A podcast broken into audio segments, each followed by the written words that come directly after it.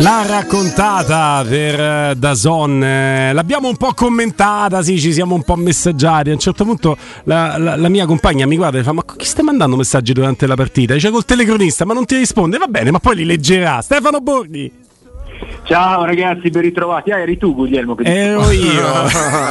Ciao Stefano. Dice, ma perché capito. mandi i messaggi a chi non ti può rispondere perché sta facendo un'altra No. cosa? Ma poi li legge, poi vede. Pensa, pensa- pensa che, che cosa incredibile che ti ha detto, ma perché mandi messaggi a uno che sta facendo altro? Ma Sta lavorando, tra l'altro. sta lavorando. Vabbè. Amico mio, scherzi a Ciao, parte, è, è stata una, una partita un- diciamo simile a come ce l'aspettavamo, non è stato nello spettacolo il pur 0-0 Fiorentina-Napoli, non c'erano le squadre che attaccavano con 8 da una parte e poi 8 dall'altra. No, è stata ecco, un po' una partita come l'avevamo presentata, nel senso eh, una, una partita, ma neanche tanto tattica, una partita mentale prima che, Eh. che- che giocata con i piedi. E ti devo dire eh, che, che la Juventus del primo tempo mi ha, mi ha sorpreso molto positivamente, ma anche in questo caso dando un po' delle conferme, nel senso che questa è una squadra che se ha questo tipo di atteggiamento, se ha questo tipo di aggressività, se ha questo tipo di altezza sul campo, se avvicina qualcuno a Vlaovic, se gioca a questo ritmo è una squadra che ha tutte le armi per fare tanta tanta strada, perché per me il potenziale della Juventus è molto alto. Eh, il problema è che poi l'intensità dura, dura per un periodo parziale e la Juventus nel primo tempo secondo me ha, ha proprio dominato il match, poteva, poteva anche avere un, un punteggio più ampio. Eh, la Roma nel secondo tempo lo, lo ha cambiato con un atteggiamento diverso, insomma Mourinho ha parlato molto, molto chiaramente e credo che la sua gestione eh, psicologica dell'ambiente della squadra sia sempre il top assoluto perché insomma il post partita è stato ancora una volta un, un suo colpo da maestro però, però io ho visto anche qualcosa, qualcosa a livello di, di- di campo nel senso che la Roma si è presentata nel secondo tempo con la difesa a 4 Mhm. e insomma eh, io credo che la chiave di una stabilizzazione di questa squadra eh, al livello che può competerle stia nel darle un protagonismo maggiore sul campo perché la Roma ancora una volta non ha avuto la supremazia nel possesso palla che non è una cosa fine a se stessa indica il ruolo di una squadra all'interno della partita. E io ho questa idea che insomma eh, con coraggio eh, però togliere un difensore per mettere un, un centrocampista fondamentalmente in più possa essere un passo interessante. Ci siamo confrontati con Roberto, che chiamo subito in causa così con te Stefano, sulla valenza di questo cambio tattico in senso assoluto quando poi, preso il pareggio, lui torna subito a tre. Quindi forse lo slancio del dire, vedi, gli è piaciuto tanto il cambio di modulo, poi viene un po' smorzato nelle nostre considerazioni da un'analisi impietosa, che lui appena la ripareggia a tre Sì. subito con Kumbulla. Sì, però sai No, che no, sai che Stefano è che eh, magari adesso ovviamente questa considerazione di Guglielmo che abbiamo fatto prima eh, te, te la, te la giro volentieri, però anche su quello che hai detto tu mi piaceva mh, parlarne perché non voglio togliere meriti alla Juve perché è sbagliato farlo, ma voglio dare dei grossi dei meriti alla Roma, proprio anche per quanto ha detto Mourinho, perché è bello quello che hanno fatto la Juventus nel primo tempo, nella prima mezz'ora rispetto a quanto fatto nelle partite precedenti. Ma quanta Roma dentro? Ma si può sbagliare quel passaggio dopo un minuto? Ma si può non capire un po' di sfasamento ci sta, ma per 20 minuti la Roma ha buttato il pallone con lanci di Mancini, che infatti è quello che ha pagato, il doppio mediano non l'ha vista mai, Pellegrini non ha aiutato. Cioè, ho visto che anche sulla base delle tue parole, una volta che Mourinho ha avuto coraggio e l'ha sistemata, e la Juve ha fatto fatica a continuare a fare quella roba là. Ed è l'attacco è molto più la Roma che la Juve, Stefano. Sì, son- eh, va bene, però eh, perché la Roma nei primi 20 minuti non faceva due passaggi e nel primo tempo ha, eh, ha esclusivamente annaspato? Eh, perché la Juve ha fatto una buona partita, perché la Roma mentalmente si è sentita un po' schiacciata, ma anche perché secondo me, almeno a vederlo dal, dal tetto dello stadium, eh, i giocatori erano tutti molto lontani l'uno dall'altro Sì. e co- come si era visto con la Cremonese come si era visto a Salerno e, e se hai di fronte la Cremonese e la Salernitana magari hai quella frazione di secondo in più per, per poterla gestire se hai di fronte una Juve che finalmente pressa allora quel secondo lì non ce l'hai e la butti via Eh, poi l'aspetto psicologico è fondamentale e qui mi collego anche al vostro discorso, poi torna a tre. Sì, certo, mm. torna a tre perché? Perché l'aveva pareggiata e perché uscire con un pareggio da quella partita per la Roma è una cosa importantissima a livello di crescita e a livello di testa, perché l'anno scorso la Roma nei dieci confronti contro le prime cinque del campionato ha perso sette volte e vinto una. 5 punti eh, nei 10 confronti con le prime 5 del campionato.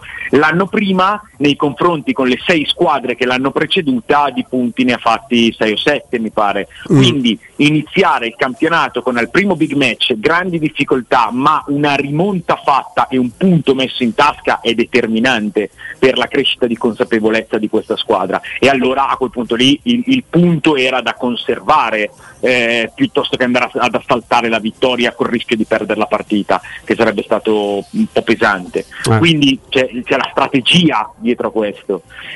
Ma, ma, io eh, oh, eh, lo presento sempre come un pensiero mio, eh. eh certo. poi aggiungo anche costantemente che se Fonseca e Mourinho sono arrivati entrambi a definire che questa squadra deve giocare con i tre dietro e sono due che in carriera hanno fatto molto di più la difesa 4 che non quella 3, evidentemente ci sono delle, cioè, delle cose concrete.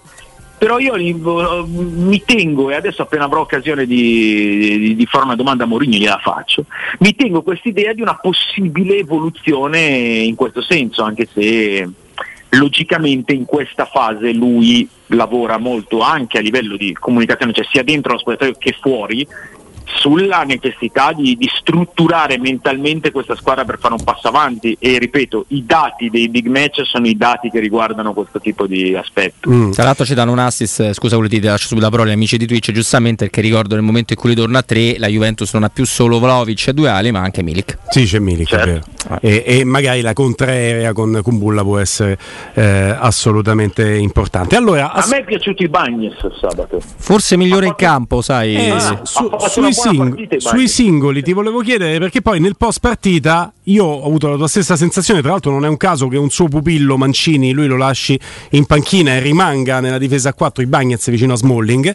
Eh, Allegri pone l'accento lì da voi a Dazon a fine gara, occhio di bue su Smalling. Lui dice: Noi abbiamo pure fatti i grossi in aria, ma a un certo punto abbiava solo Smalling. Nomina proprio Smalling espressamente Allegri. Sì, sì, no, i, due, i due centrali della Roma hanno fatto una, una buona partita perché poi mi sono messo anche a discutere su, su, sulla partita di Vlaovic ad esempio, eh, che per me è un campione, è un campione vero, con la punizione lì dopo un minuto calciata così a freddo, è, è l'ennesima dimostrazione che siamo di fronte a un campione. Poi mi sentivo dire sì però nella partita non ha inciso molto, eh beh ma eh, non è che abbia inciso meno di Abram, eh, i centravanti a volte si ritrovano ad essere marcati da, eh, da, difensori che fanno ottime partite, secondo me hanno fatto un'ottima partita Smalling, Ibagnes e anche Bremer eh, e il fatto è che devi esserci su, su quel pallone. Eh. No, a me sono piaciuti, son piaciuti tutti e due, mi è piaciuto il subentro di, di Celic che ha fatto molto meglio di Karsdorp, eh, mi è piaciuto ancora una volta entrando alla panchina il Sharawi che mette delle, mette delle scintille in, mm. Eh, in questo avvio di stagione e mm, sai che le, forse Stefano su Zalewski, anche Zalewski, anche Zalewski. con il grande rischio di fare, dover fare il terzino puro a sinistra eh, la Roma era un po' sbilanciata da quella parte e ha dato risposte ancora al ragazzo. Eh, allora rimaniamo su Zaleschi, scusa Robby, proprio perché lui ha nominato Zaleschi, mi interessa eh, rimanere però prima ha nominato Vlaovic Abram, volevo chiudere quello se, se Vlaovic Abram. Sì, sai perché Gulli? Perché ma, è molto interessante quello che dice Stefano, però io provo a dare una chiave di lettura, ci provo, eh, poi andiamo subito su Zalewski, vi chiedo scusa.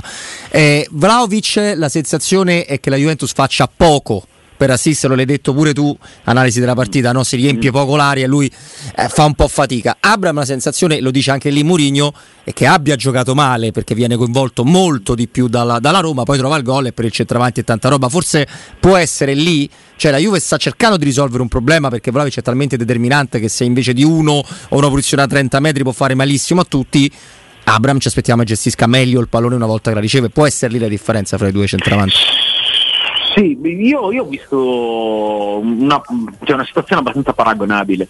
Cioè, anche Abram è piuttosto staccato dal resto della squadra eh, perché... Sì, ma perché, insomma, è sabato, capito che voglio dire. Sì, sì, sì, no, certo, capito, ma anche, anche, sabato tu mi dici che nel primo tempo erano solo pallacce verso Ebram e questo cosa, cosa può fare più? Poi che lui debba eh, avere una partecipazione superiore è vero, che non abbia giocato una buona partita è vero, eh, ha fatto una, una, partita complessivamente migliore Vlaovic, anche se poi è uno a uno Vlaovic Ebram, eh, ver- verissimo, verissimo, eh, è un ragazzo che ha delle particolarità. Ehm, io credo che appunto eh, ragionando sul fatto di mettere un uomo in più in mezzo al campo, perché poi c'è Cristante e Matic nel primo tempo soffrivano molto, sono due giocatori fisici, sono due giocatori abbastanza posizionali e, e ci vuole mm, insomma, un, un, po' più di, di, pienezza lì in mezzo. No, non ha avuto però... molti più palloni giocabili Vlaovic, no? Mi sembra che l'accostamento di Roberto fosse su Vlaovic, ho capito bene? Sì, sì, sì. sì. Non, non ha avuto tanti più palloni di Ebram, ha fatto gol su punizione a 30 secondi, poi quali altri palloni ha toccato? No, beh, un po' di qualcosa in più rispetto alla, alla serata di Marazzi ha avuto, eh, e, ah, beh, sì. e, e, ecco, e secondo me ha, ha, ha, dato anche grandi segnali a livello di partecipazione, si sbracciava, ci eh, tirava sulla squadra. A me è piaciuto Miretti nella Juventus. Miretti eh, eh. è un ragazzo che ha delle, delle qualità interessanti. Poi ecco, ma lì è stata, è stata brava eh, la Roma a valorizzarlo con, mettendosi in modalità ma, zero a centrocampo no, oppure è proprio forte lui? È bravo lui. No, secondo, secondo me ha un, bel, un bel profilo. Cioè, mi era piaciuto anche come era entrato a Genova Genova Miretti. Eh, no, no, è un buon profilo. Poi non c'è da fare il solito errore che facciamo da queste parti eh, di esaltare il campioncino dopo, dopo, dieci minuti. È un ragazzo di 19 anni, è un ragazzo che deve crescere, che deve eh, chiaramente fare esperienza e capitalizzarla. Di solito queste cose si fanno giocando, eh, non guardando. Ehm, non credo che sia pronto per essere un titolare della Juventus, però è un, un ragazzo che secondo me insomma, in, in quel centrocampo lì può ambire a, ad avere delle rotazioni, ad avere dei minuti perché perché mi piace, mi dà delle sensazioni particolari, vedo un giocatore anche elegante, un po', un po', fuori dagli schemi, con delle movenze particolari, a me i giocatori particolari colpiscono sempre. Ti conosciamo, ti conosciamo quelli, bene. Diciamo, a proposito di giocatori particolari, quelli con la scintilla, ecco, torno su, su Zaleschi eh, che, che, tu hai già nominato e, e ti chiedo proprio questo, eh, è ingeneroso nei confronti di Spinazzola, cosa che a me riesce particolarmente bene perché dal trentesimo secondo di Juve-Roma io Spinazzola l'ho messo messo nella mia testa in vendita, non voglio mai sì, più vedere. L'ha venduto già, è finito. Però io sono così, lo sai, sono molto di pancia. Ma è ingeneroso oggettivamente nei suoi confronti dire che no. è di due categorie sopra oggi Zaleschi? Oggi per quello che ha fatto vedere in campo? Sì è molto ingeneroso, mm. è molto ingeneroso ed è, ed è, ed è addirittura pericoloso secondo me. Mm. Eh, bisogna mantenere un senso della realtà. Eh, Spinazzola l'anno scorso non ha praticamente mai giocato, viene da un infortunio estremamente difficile. Eh, prima dell'infortunio Spinazzola era um, uno dei migliori esterni sinistri che ci fossero in giro, nonché un fattore di gioco per la Roma perché l'apice di Spinazzola assoluto arriva nel momento in cui lui non è più solo una, eh, un pendolino di fascia, ma anche, questo anche in nazionale, ma un giocatore che viene all'interno del campo e che ha qualità nella distribuzione, nei tempi di giocata. Io Spinazzola eh, al contrario lo as- aspetterei in eterno, nel senso che è un giocatore troppo importante e dal livello comprovato. Zalewski è un ragazzo che ha fatto una, una fioritura bellissima, eh, bravo, bravissimo Mourinho a lanciarlo e a pensarlo con questa rivisitazione di esterno a tutta fascia addirittura terzino puro. Zalewski ha talento, Zalewski ha attitudine, Zalewski ha testa, Zalewski ha tante cose da migliorare perché comunque il fatto di giocare a sinistra a piede invertito, se fai l'attaccante esterno hai certe dinamiche, se fai il laterale a tutta fascia poi ti porta sempre a dover fermarti e sterzare e lì si perdono tempi e la difesa si riempie. Eh, è un ragazzo con delle qualità che vanno sviluppate Spinazzola è un giocatore fatto e finito che deve recuperare la miglior condizione, le migliori sensazioni, come è normale che sia per uno che è rimasto fuori un anno. Ah, Però se, se, un'iperbole, una provocazione, ah, ovviamente. Certo, Però certo. ho voluto tirarti un bel di, dicia- no, beh, diciamo amico mio che in generale su Spinazzola, non su Zaleschi, il paragone diventa anche ingeneroso per il ragazzo che ha la necessità di crescere e crescere bene. Lo spiego anche a chi su Twitch poi prende proprio per oro colato tutto quello che si dice, ma è giusto, noi diciamo le cose e vengono commentate. Spinazzola, e su questo io mi sento di sbilanciarmi, quindi mi attiro anche qui le secchiate di critiche, va bene, giocate, tiro a bersaglio su di me, Stefano inizia te. Su Spinazzola per me lui ha la modalità Bruno Perez on, tatticamente fa sempre la stessa cosa non è uno che legge la partita, non è uno che legge la situazione di gioco. No. Se può andare sul fondo e prendere la linea di fondo testa bassa, lo fa. Se deve fare qualcosa di differente, secondo me non ci no. siamo. Non sono d'accordo, non sono d'accordo, eh, proprio la penso all'esatto opposto. È quello che ti ho appena detto. Spinazzola è un giocatore che ha raggiunto la capacità di venire dentro al campo e di fare regia. Eh, dai, nella stagione che culmina con l'Europeo, Spinazzola fa una serie di, di giocate, di, di prestazioni eh, determinanti. No, no, no, non, mm. sono d'accordo, anche perché se fosse quello da binario giocherebbe sul suo piede, ma gioca sull'altro. Eh, no, no, no, no, io, io la, penso, la, penso, diversamente. No, anche io, ma non mi va di partecipare no, no, alla no, secchiata. Ci sto, ci sto, no, io credo sapevo. che una, una, grande differenza oltre quelle che avete elencato voi e che ha elencato Stefano, su cui in questo caso mi trovo più vicino ecco, al tuo pensiero Stefano, una, una cosa che veramente hanno di diverso è la, è la, freddezza, cioè uno è proprio latino, Spinazzola, l'altro è, è uno che, che, non conta quasi l'avversario, che, cioè lui gioca sempre la sua di partita e questo mi sembra un, un be- una bella cosa averli entrambi perché sennò poi diventano sì, certo. per, per, no, per, legge della, del contra, della contrapposizione complementari. Però a questo punto, visto che abbiamo parlato di, di attaccanti, di esterni, di centrocampo, centrocampo della Roma, la prima cosa che, si, che, viene fuori sui social, ovunque, alle telefonate, Stefano, è Cristante e Matic non sono mai una coppia. Però avevamo detto pure noi le insidie di mettere un doppio mediano. Ti chiedo, ma veramente da profano, rischiando di sbagliare, alla fine non sono una coppia. Ok, lo sappiamo. Dovremmo parlare anche di Pellegrini, che non li aiuta particolarmente in questa partita, o non riesce ad aiutarli anche per bravura del centrocampo della Juve come prestazione.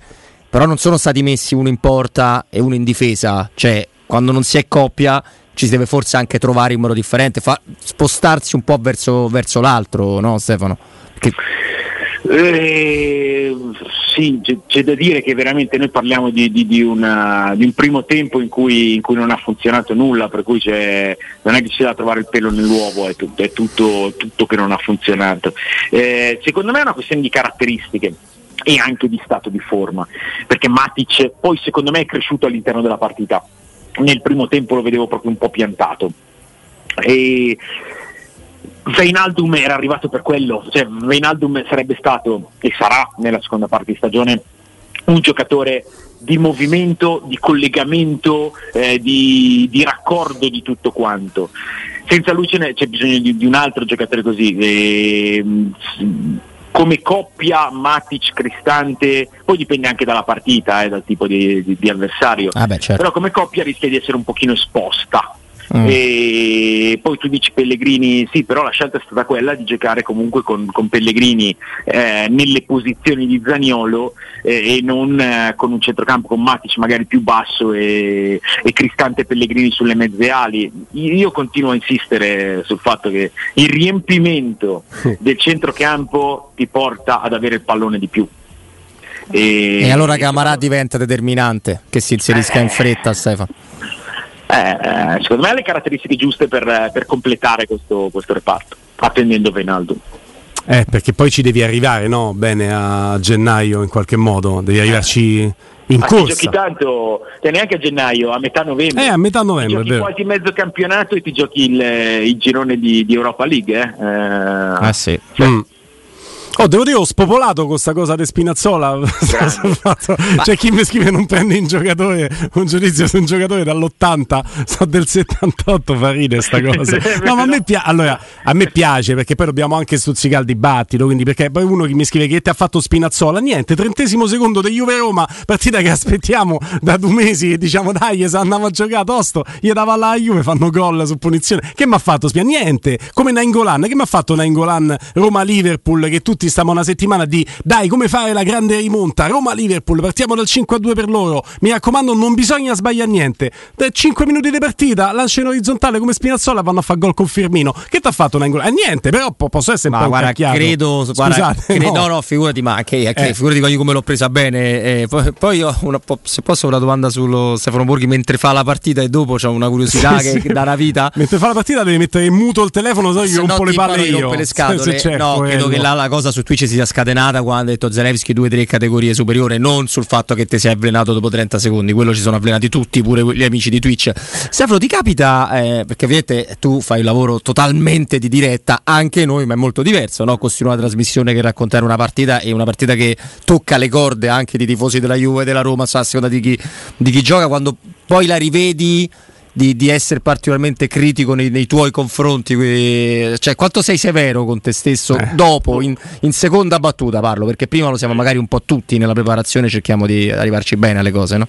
È molto difficile che io riveda la mia partita. Ah, ecco. Perché Ce n'è da io- fare un'altra, pensa. No, è, è- uno. è, è probabilmente un errore, perché tutti quelli che insegnano a fare questo mestiere dicono che è fondamentale rivedersi per, eh, per, eh, cogliere gli aspetti e, e- e probabilmente così. A me non capita praticamente mai perché eh, c'è da preparare una, io adesso ho una partita tutti i giorni Mm. e, mh, e poi ce ne sono da vedere tante altre, per cui una partita che ho già visto è difficile che, che la riguardi, ma quello che ti posso dire è che non finisco mai una, una telecronaca dicendo oh oggi è andata, andata bene, ho sempre in mente quello che poteva andare meglio, eh, quello che è stato sbagliato e quello che, eh, che- che non è stato ottimale, que- quello sì.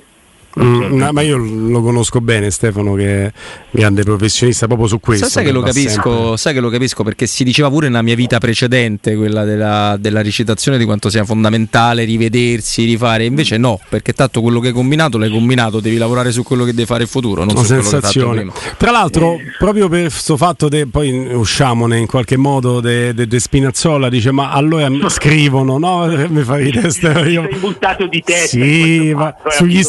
Scogli, sugli scogli, però a un certo punto poi se volete entrare nella bagarre io sto con tutto e tutti, non mi tiro indietro. E mi dice allora pure Conti è scarso se vai a vedere gli errori commessi. Ragazzi non confondiamo però quando parliamo di calcio un errore tecnico che ci può stare, sbagli un rigore, la palla alta, che devi fare? È un errore tecnico, ci sta, e chi, chi prova sbaglia. Da un errore concettuale, l'errore concettuale nel calcio se stai ad alti livelli non deve esistere. E, e chi adesso mi fa il paragone con Conti e Falcao, stiamo parlando di Spinazzola, Conti e Falcao, forse ha più difficoltà di me a capire il calcio, perché eh, siamo su livelli differenti. Vabbè. Ok? Non ci inaspriamo troppo, dai ragazzi. No, no, infatti anche perché secondo me cioè, l'errore poi è sempre cioè, da parte di tutti in qualsiasi momento, l'errore non puoi costruire su un errore, Eh, ma poi cioè, sono, sono anche, sono anche valutazioni, sono anche gusti eh, e ci sta sempre tutto nella discussione calcistica. Che altro ci ha Eh, detto questa giornata di, di campionato, caro Stefano? Bene che mi sembra, Tu eh. ieri stavi al commento no, al Sunday Sì. Night Square e, e tra l'altro insomma anche in bocca al lupo per questa nuova avventura tua, personale, amico mio. E, e- e- e- c'è una partita che avete commentato, quella proprio più a caldo, lo 0-0 più falso come risultato nella storia del calcio, perché poi bella partita, Fiorentina-Napoli. Bella, be- bella partita, bella intensità, bella, bella battaglia e anche belle alternanze. Eh, allora, cosa ci dice questa terza giornata? Ci dice che non c'è nessuno a punteggio pieno, non capitava da 11 anni, e ci dice che c'è una sola squadra che non ha ancora fatto gol. Eh, per cui è un campionato che secondo me è denso, che secondo me rimarrà bello, compatto per, eh, per diverso tempo. Eh, se vuoi sapere il mio pensiero, cioè la mia sensazione, perché non parlo neanche di ragionamenti dopo tre partite con il mercato aperto e con, con tutte queste follie, eh, la mia sensazione è che la squadra che, che- cioè, io sto avendo le conferme, la squadra che mi è piaciuta di più in questi primi 270 minuti è il Milan. È il Milan campione d'Italia, è il Milan che ha messo un giocatore molto forte, molto funzionale, è il Milan che, che mi sembra sbarazzino, che mi sembra molto libero di testa e molto sicuro di sé. Mi è piaciuto il Milan. Ehm, per il resto ehm, eh, un po' di conferme. L'Inter è un po' nervosa, l'Inter è un po', è un po frenetica, eh, deconcentrata a volte, sembra, sembra quasi che, che, abbia dei pensieri l'Inter. Uh-huh. Eh, poi molto dipende dalla condizione di Lukaku che adesso si è anche fatto male perché comunque l'Inter l'anno scorso aveva trovato secondo me una, una, crescita a livello di espressione di gioco. Torna Lukaku devi cambiare ancora qualcosa. Torna Lukaku e va via Perisic. Cioè torna un fattore estremamente incisivo nel modo di giocare e se ne va via uno altrettanto incisivo. Due giocatori completamente diversi. Quindi c'è un po' una, una ricerca del, del ritrovare eh, quelle sensazioni anche di capacità di dominio che in questo momento non ci sono se non per brevi tratti e credo che da qui nasca l'inquietudine dell'Inter e anche qualche errore difensivo clamoroso di troppo. Eh, mi è piaciuta molto la Lazio perché penso che quello che ci siamo sempre detti, con il tempo possa attecchire il lavoro di Sarri con il tempo e con i giocatori funzionali. E la Lazio adesso comincia ad avere tempo nelle gambe di lavoro con Sarri e giocatori funzionali al, al suo modo di giocare. Ha fatto un'ottima partita la Lazio l'altra sera. Eh, credo che la Juve e la Roma siano protagoniste che, che, devono in qualche modo quadrarsi partendo da presupposti molto diversi ma con lo stesso tipo di, di necessità di, di, di trovare la propria forma di espressione Credo che il Torino sia una sorpresa incredibile, incredibile per tutto quello che ha accompagnato l'estate, ma che sta dimostrando che Juric è veramente un allenatore di alto profilo per il nostro calcio, continua ad avere il grande enigma Atalanta. Napoli mm. e Fiorentina sono due squadre che giocano molto bene e, e ieri sera possono uscire, sono uscite secondo me soddisfatte entrambe del pareggio, perché il Napoli aveva bisogno di una conferma in una partita vera perché i primi due avversari Ellas e Monza erano stati avversari morbidi. E il Napoli secondo me con questa sua grande, grande cambiopelle inizia una nuova era avendo guadagnato dei gol perché Kvaraschelia, Simeone e Raspadori hanno più gol potenziali di Petagna e gli attuali Insigne Mertens, ha perso qualcosa dietro perché Ospina e Koulibaly sono difficili da sostituire eh, con Meret e anche con Kim che, che, si sta integrando bene ma Koulibaly è un altro mondo.